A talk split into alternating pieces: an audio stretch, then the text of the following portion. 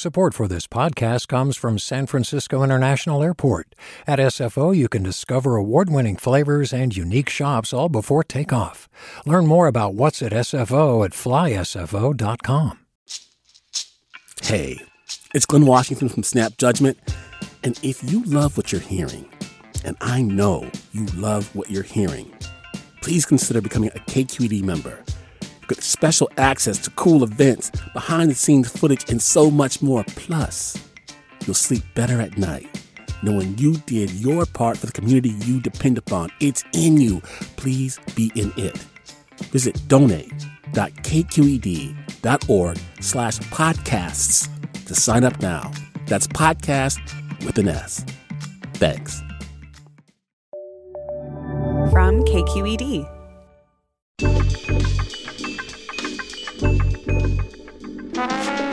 Hey there, everyone from KQED Public Radio. This is Political Breakdown. I'm Marisa Lagos. And I'm Scott Shafer. And tonight on The Breakdown, Sacramento District Attorney Anne Marie Schubert.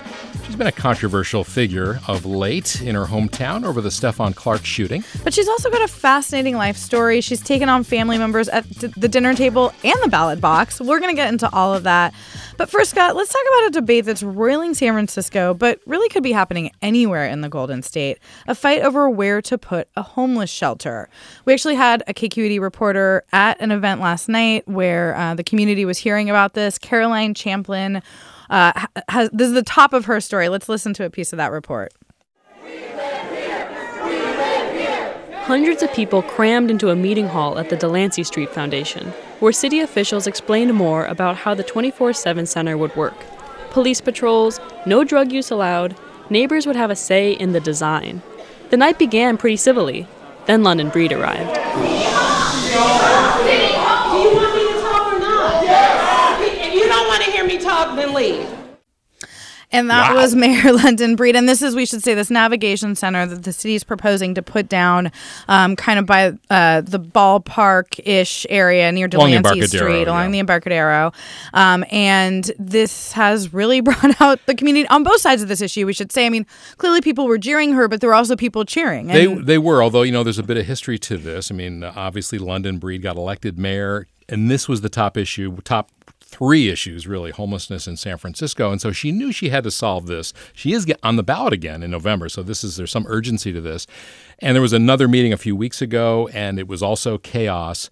Uh, and the, her, her, when she showed up this week, it was unannounced. She kind of walked in; it wasn't planned. The crowd didn't know she was coming, and uh, it was boy, it was uh, as David Chiu likes to say, a knife fight in a phone booth. Just a personal, really personal, nasty San Francisco politics, which it can be sometimes. But this is not just about San Francisco, as I kind of alluded to, right? This is a fight we're seeing all over the state. We have seen the governor put in half a billion dollars to expanding shelter capacity in cities and counties around California. We have seen just a lot of attention on this. Um, our guest later, you know, Anne Marie Schubert told us about a similar situation in Sacramento where neighbors are concerned about these shelters.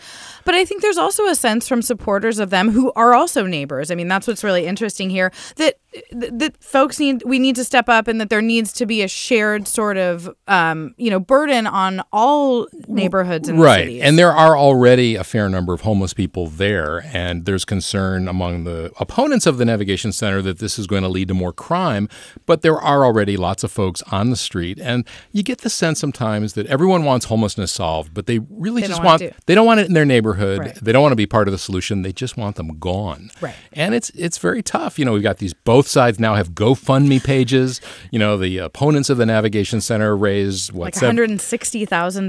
well, the supporters, I think, Sorry, outraised. supporter- they they yeah. outraised, uh, and they got ten thousand dollars from uh, Mark Benioff from Salesforce. But you know, it's kind of this arms race now, uh, both financially and I, think that, you know, if I have a criticism of Mayor Breed, because I know some folks who live right across the street from where this navigation center is proposed, and they support it. But they feel that the mayor's office didn't really do an adequate job of doing the organizing that needs to be done, finding your supporters, getting them to the meetings. They didn't really do that, and I think they're paying the price for that now. Yeah, and I think politically that's sort of just a lesson for any mayor, um, board of supervisors, city council, even the governor, that this is an issue that I think a lot of people, not just in San Francisco but in California, do want to solve, and and they do want to be part of the solution, but not everybody, but but they also want to be heard, and and it is a, a you know it is a hard thing to ask folks to take that burden in their neighborhood. It is, but you know, ironically, this meeting was held at Delancey Street, which employs ex-offenders and has been there for decades and is very much a part of the community. I'm not saying they're the same thing necessarily, but these are people who are also in the criminal justice system, and you know, they needed a break and they got one, and you know, it's of course they they've been there probably longer than most people that live there now, but nonetheless. Well, and I think that is something to note. This part of District 6 in particular has really gentrified in recent years. There's been huge, you know, condo developments that have gone up, and I do think that the demographics there have changed, and I'm sure there are people that have lived there a long time on both sides of the issue too. But, you know, I, again, I just I think that this is a scene we're going to continue to see play out, and it really um, is incumbent upon local leaders to do that outreach and to try to find ways to approach these issues so that people will embrace them. Well, and it's very much a part of this housing, uh, affordable housing uh, issue as well, because people don't want that in their neighborhoods necessarily either. Right, microcosm of the bigger thing. All right, we're going to take a short break. When we come back, we'll be joined by Sacramento District Attorney Anne Marie Schubert. A word of warning she is a prosecutor. She does talk about some pretty upsetting uh, criminal cases in detail, um, but please stay with us if you can. You're listening to Political Breakdown from KQED Public Radio.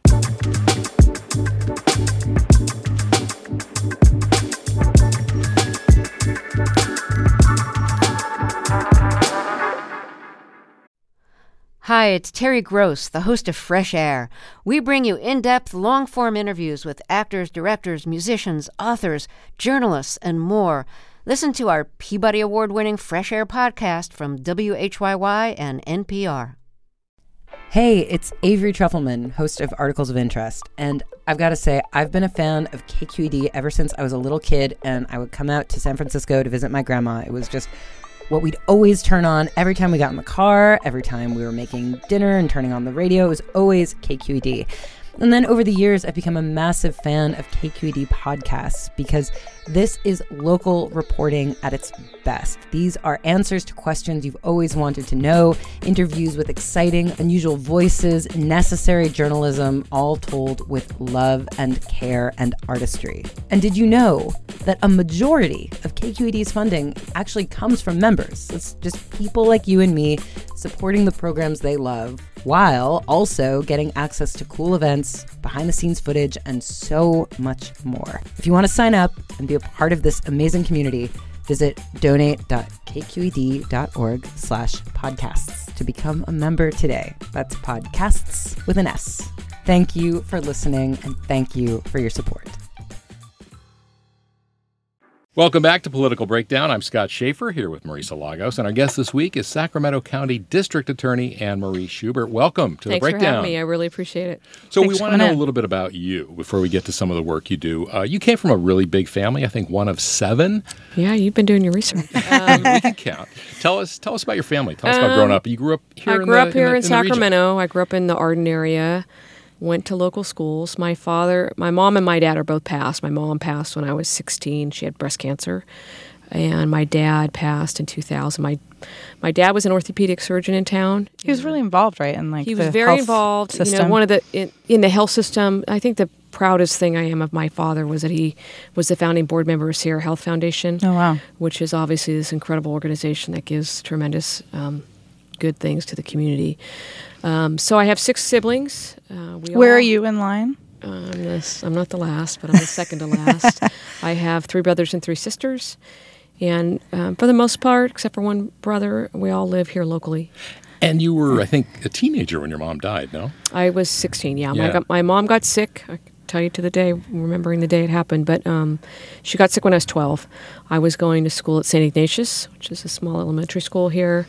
Um, and at the time, she was given six months. And, you know, fortunately, she lived five years and she did some amazing things. She was a softball coach and Did you play softball? I played a lot of Nice. sports. Um, I was short, but I was could run and gun I'm with- basketball. I'm with you. so um, I played basketball for Loretto at the time, which you know we.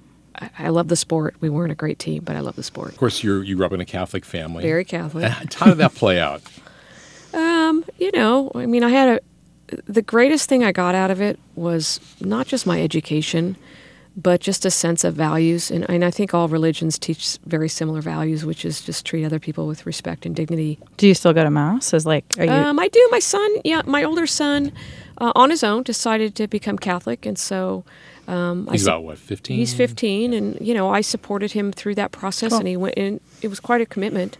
And so, um, When, when you say he decided to become Catholic, so you didn't raise, how did you raise them? no, I mean I, you know, I don't think it's a secret that I'm gay, and so, yeah, we were gonna get to that. Yeah, but- I'm sure you were, but um, but so I have two kids, and I have the kids obviously have a mom, another mom. We're not together anymore, but we're, as I say, we're great co-parents, and so we weren't deeply religious. I mean, Yeah. I believe very much in faith, and I've having suffered the loss of two parents, I have no doubt that at the end of our lives, there's nothing more than faith.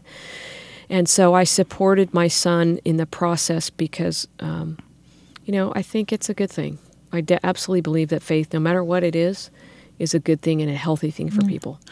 Well, I- I mean, getting into as you got older, I know you went to um, Catholic University, USF for, for law school, um, but you mentioned that that you are gay, and I know your brother was Oh, a we very Here big. go. well, he, I mean, it's such an interesting thing because when we were researching you, you know, we know your name Right. and we knew your brother's name, Frank Schubert, but I don't think I we had had no made the connection. related, yeah. So for our listeners, he was the political director for Prop 8, which banned That gay would be the marriage. yes on Prop the 8. yes on Prop 8. yes. That's right. Um, but you guys still have a good relationship. It sounds You like. know, he's he's the oldest. Um, you know, there's seven kids. I, I love my brother very much. I obviously disagree with him on Right. that issue and actually other issues. He he doesn't doesn't support the death penalty. I support Mm. it because that's what the voters have chosen.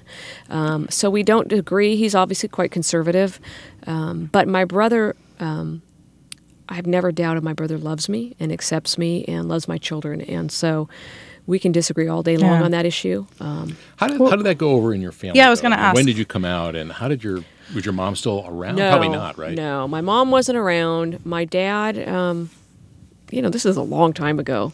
You're gonna date myself here, but um, I'm older. you know, he was uh, very Catholic himself, so he wasn't so supportive of it. But you know, to be very um, personal, you know, when he was on his deathbed, I actually wrote him a letter um, because I felt I needed to make peace with our relationship. We had a great relationship, but I wanted him to know how much I loved him, and um, he made it very clear to me that I've never done anything in my life that disappointed him, and he was incredibly proud of me. So, you know, I look back on it. I wish he knew my kids um, because in some ways they're very much like him and um, all, all that stuff. But um, How did your brother deal with your being gay? Oh, he's known that for a year. I mean, this is not a secret Yeah. in my Yeah. family. I mean, it's not like I, you know, this happened last week. Yeah. I've been like this since. Did know, he- basically like right after law school? So So did he like when when the Prop 8 thing was was gearing up? I mean, did he come to you and say I'm doing this? Yeah, did he you did. know? I mean, he actually. I mean, at the time the Prop 8 was happening, which is was in 2008. And you Yeah, were I'm a deputy DA at that point. I was a deputy DA, but I also at the time, I had um, thought about running for a judge spot that was going to come open, and so I actually had started kind of a you know a campaign thing for it. And because of the rules of ethics related to judges, I couldn't speak publicly about issues that were pending. And so I was asked a lot of questions about that. I mean, my whole life, I didn't, my brother outed me plenty of times. And I don't mean that in a disrespectful way. It just, it came out. I mean, it's an interesting twist, I guess.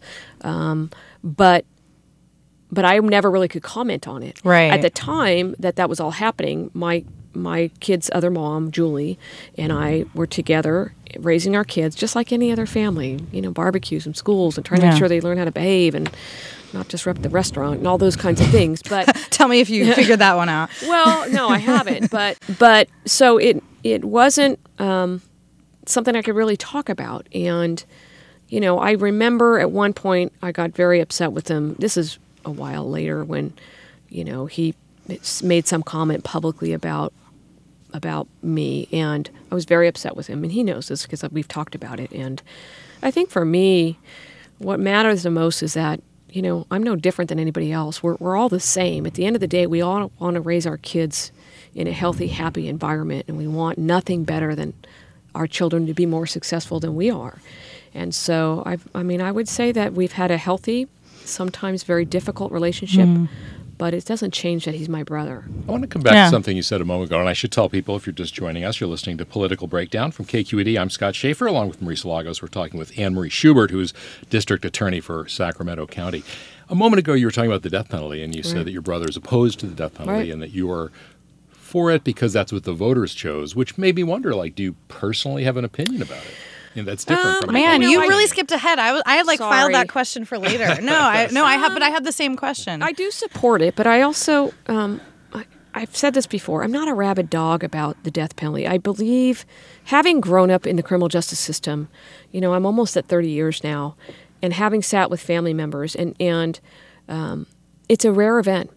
You know, it's less than two percent of all homicide cases in the state that a DA's office seeks it, and but it's also, you know, time and time again that California voters, as blue as we are as a state, that they have consistently said we want it. And mm-hmm. you know, I became ironically, I actually got involved in this policy debate because of my brother. Because one year, I think it was back in 2011 or so, we were talking at Christmas. I'm like, "What are you working on?" He's like, "I'm working on the death penalty." I go, "What are you talking about?" I go, "Oh, are you going to try to help fix it or something?" He's Not like, another ballot measure. and he's like, "No, I I want to get rid of it." I go, "What? Are you kidding me?" so that was a That- surprise. to That was very surprising. I mean, it wasn't like we would get into these criminal justice debates. My brother's not into criminal justice Right. as a matter of policy, really. And so that's when I first got involved because I'm like, uh, I may not like agree with my brother, but he's on some of these issues, but he's very good at what he does. And so that's when I got involved, probably back in 2012 with Prop 34, which was one of the first efforts at the time to abolish it. The public rejected that. so you're saying the public rejected it, but you also clearly came in on the side that you felt it was worth preserving. Yes, because I think that I mean, if he looks at the facts of the crime, and, if, and uh, you know, you might have to edit some of this if I were to tell you them because they're so horrific. I mean, when you meet someone like Sandy Friend, whose eight-year-old boy was walking home from school and is abducted by a serial sex offender, and then he's brutally—I don't mean anything other than brutally sexually assaulted and has been stabbed 70 times, resulting in his throat being slit. Um, and then a jury makes that decision that that's the dis- that they are the ones that make the decision. So um, I I completely can appreciate people having different philosophical reasons, religious reasons, um, but it has been the law of the land, and and you know if that's the law, I'm going to enforce it. Have you ever tried a case where a family, a victim's family, said, "We do not want you to seek the death penalty"? And and does that play into a decision as a prosecutor? Because we hear a lot during this debate, what do victims want? And I think on the one hand, as a human being, you go, "Well, of course the victims need a seat at the table." On the other hand, we have a justice system right. for a reason. It's not just martial law or whatever, right? Right. So, um, as a matter of practice, I've, I mean, I've had a couple cases, my myself personally, homicides. I was in homicide for a long time, but I had a couple where we were going to seek it, and then something changed along the way. Uh, one of the guys kind of decompensated a little bit, so we ended up resolving those for life terms. Um, so I've never actually tried a death case.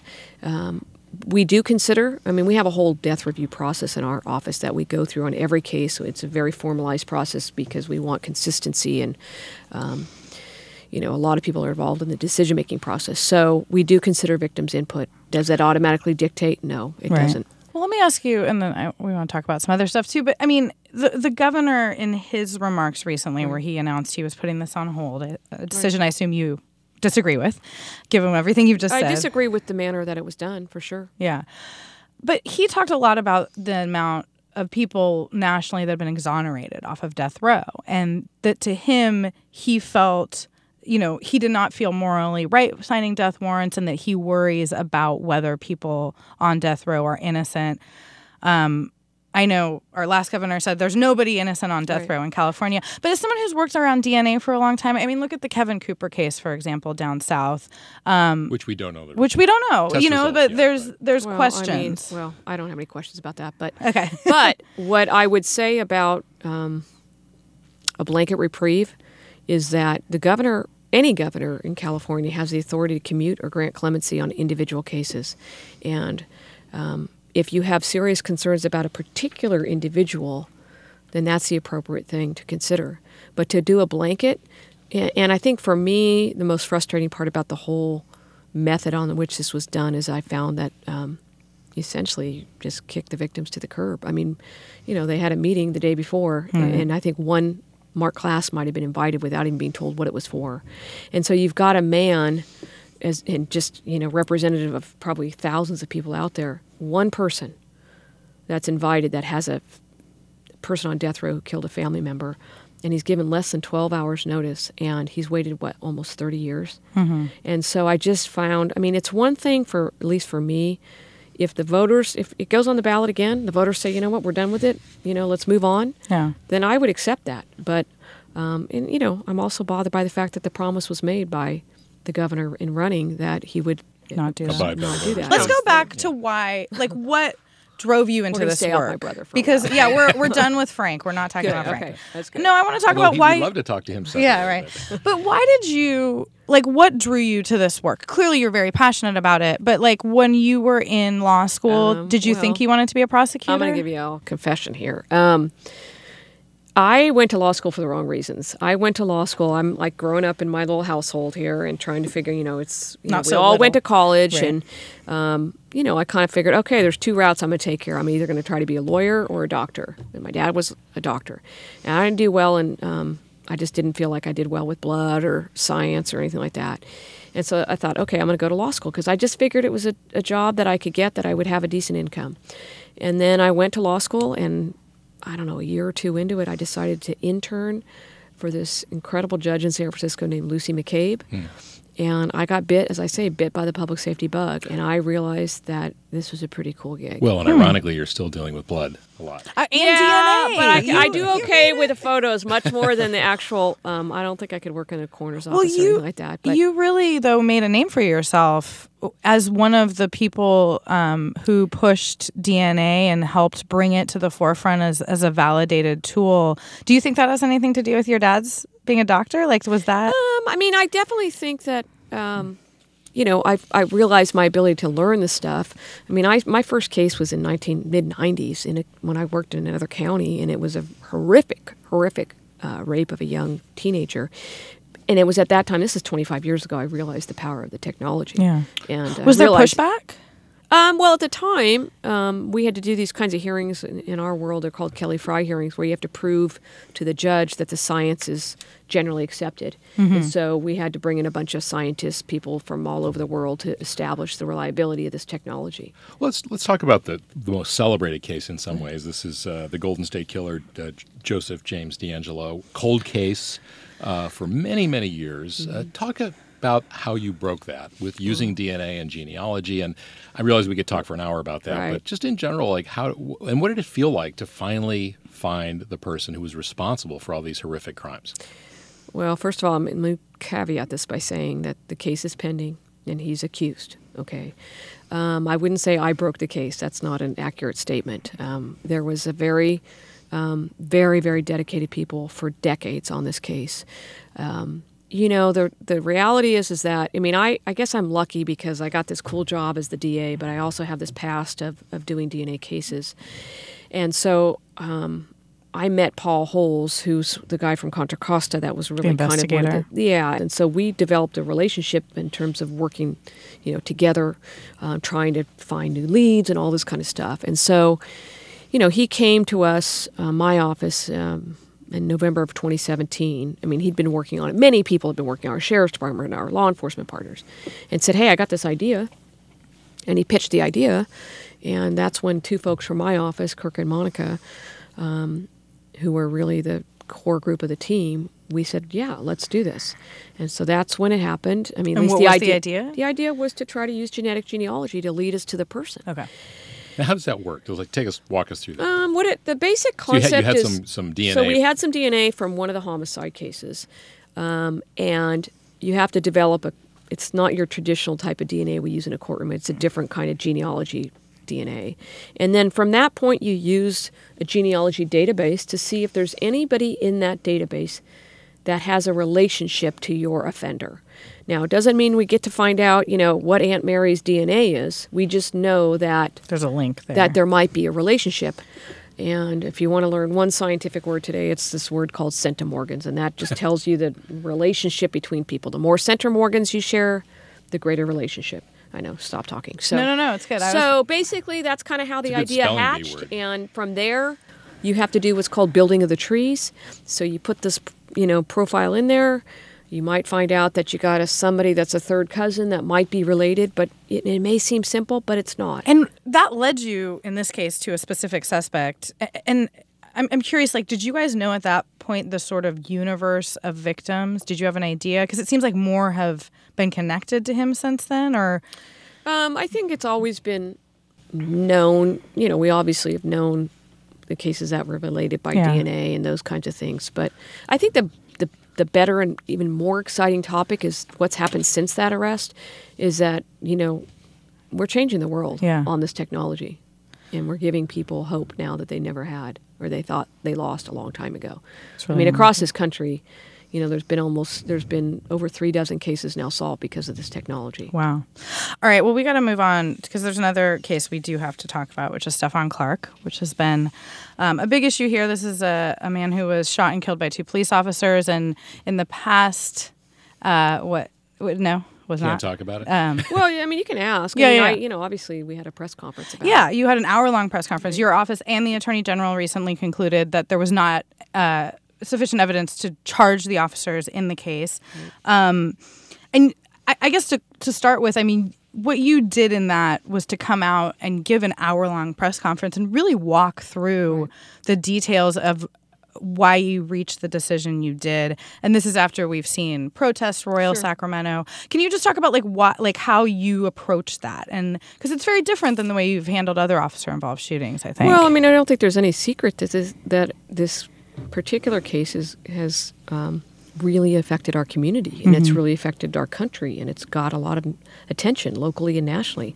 And I felt very strongly that the public should understand how we got to the conclusion and you know so walking the walking folks through what the law is what the facts are you know it in a, in a way it's almost like a closing argument because we have we have ethical obligations as prosecutors and, and I think I said this is that we have to follow the facts we have to follow the law whether we agree with the law or not and we cannot be biased and so we walked through that mm-hmm. because I felt strongly that people should understand, you know, what are the facts because what may be out there in the media or out there in the public domain not may not be accurate or may not com- be complete. And there do was you- there was also information about his life prior to that night, Right. and I'm wondering like why did you decide to include that as well? Um, because what was included in the press conference, you know, we have to look at it as the eyes of prosecutors. What would if we charged these individuals with a crime? What would a jury hear? And that is a factor that we have to consider. So, you know, I did, as I said, we did our very best to try to balance um, dignity and humanity. And, and, you know, I mean, to be honest, some people were pretty upset about it, and I understand it. Um, but it is our responsibility. And so we felt um, we did our best to try to minimize that. Um, obviously, there was more information in the actual report, but um, it was a very tragic situation. Um, all right, let's Quick move question on. about 2020. Well, um, your political future. I mean, what what's next for you? Do you? Do you Oh. um, and we should say you were a Republican. You changed your party preference recently to no party it's funny because you know people are like, "Oh, you're just doing it because of you know politics in California." I mean, I registered when I was 18. I mean, I re- that's what I did. I mean, my dad was Republican, but if anybody really knows me, I am very socially liberal. I'm fiscally conservative. I just you know think we should just be mindful of what we spend, but I'm also very progressive in a lot of ways. So I just felt very strongly that you know I should just align myself. I've never. It's a nonpartisan job, Right. But I got crucified Well, and tagged. Judge- I didn't vote for Trump. Let's be clear. Okay, I I wrote in Condoleezza Rice because I believe. Interesting. well, I just think the world of that woman. I think she's incredible, a leader, and I wish she would run. But I got tagged for something that wasn't. I'm like, quit labeling me. That's not accurate. so. Interesting. Um, I just felt like you know what I should just do what is really in my heart. All right, we we like to end on a on a on a high note. So before we uh, went on tape, we were talking about you know Red that we wine. both like to drink a little red wine to relax. So what's Mm-hmm. your favorite? Uh, what what what do you enjoy on your off Well, time? I think I. Oh, um, you mean alcohol? Well, Or right, just yeah, In what- general, just- um, I, you know, I'm a pretty outdoorsy person. I like to do things like hiking and biking and kayaking and outdoor stuff and anything that gets you into the fresh air. So, but on, on occasion, I might uh, have a glass of wine. You'd wine. mentioned your favorite red wine. My wine. favorite red wine, I probably should not even confess to this, but uh, is a wine by a guy named Orin Swift. It's called The Prisoner. so it's probably ironic, but it's a very good one. Is it from the foothills around here? It's. I think it is from the foothills. It's not a cheap bottle, so All right. it's a very special type of thing, but it's really good. We'll look it It's up. actually from There's your grapes right free around San advertising. Quentin. Yeah, uh, no, just kidding. All right. Well, Sacramento District Attorney Anne Marie Schubert, thank you so much. Thanks for having Thanks me, guys. lot. Appreciate it. And that'll do it for this edition of Political Breakdown, a production of KQED Public Radio. Our producer is Guy Marzorati, and our engineers this week were Seal Muller, Katie McMurran, and Rob Spade. Vinnee Tong is our managing editor, Ethan Lindsey is our executive editor, and Holly Kernan is our chief content officer. I'm Scott Shafer. You can find me on Twitter at Scott Shafer. What a surprise. And I'm Marisa Lagos. You can find me on Twitter. I'm at mlagos. That's a wrap for this week's Political Breakdown from KQED. Thanks for listening. Bye bye. Hi, I'm Sasha Khokha, host of the California Report magazine. Every week, we bring you stories about what connects us in the giant, diverse Golden State. Because what happens in California changes the world. I love this place. We were once seen as like the place to be, California. The land of milk and honey. That's where you go to Sunshine State, but we just have challenges right now. KQED's California Report magazine. New episodes drop every Friday, wherever you get your podcasts. Hi there, I'm Rund Abdelfatah from Throughline. If you're listening to this podcast, you know that KQED produces exceptional storytelling that keeps you informed, inspired, and entertained. Their podcasts cover issues from your neighborhood to the entire country and everything in between. Support this work today. You can help us continue to bring quality podcasts to your ears. Just head to donate.kqed.org slash podcast. That's donate.kqed.org slash podcast.